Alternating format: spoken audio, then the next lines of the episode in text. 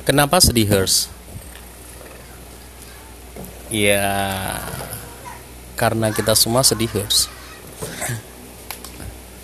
Siapa di antara kita yang nggak pernah sedih? Tidak mungkin ada. Di setiap tingkat masa hidup kita, kita akan selalu kembali dalam keadaan itu. Maka karena itulah podcast ini ada untuk membersamai kalian di saat kalian sedang sedih. Jika kalian sudah ceria, semangat, kalian bisa melanjutkan aktivitas. Namun, saat kalian merasa sedih, berat, tertekan, kembalilah ke sini, dengarkan podcast ini. Siapa tahu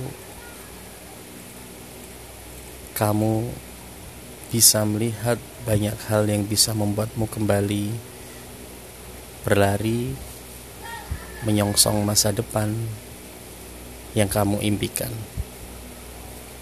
Selamat datang di podcast Hai Sedihers.